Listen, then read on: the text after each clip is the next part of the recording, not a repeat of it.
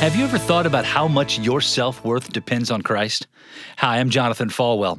You know, our value as Christians is completely based on God's love and acceptance of us. No matter what the challenge as a child, teenager, or adult you face in the area of self esteem, becoming a believer is a game changer. Well, it should be. As we grow in the Lord and understand His amazing love and acceptance of us as His children, that's all we really need.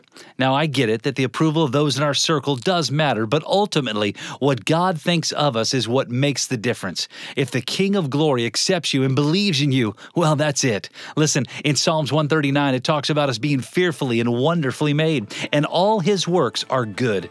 God loves you with an everlasting love. He believes in you, He loves you so very much. So today, believe it, and it'll change your future.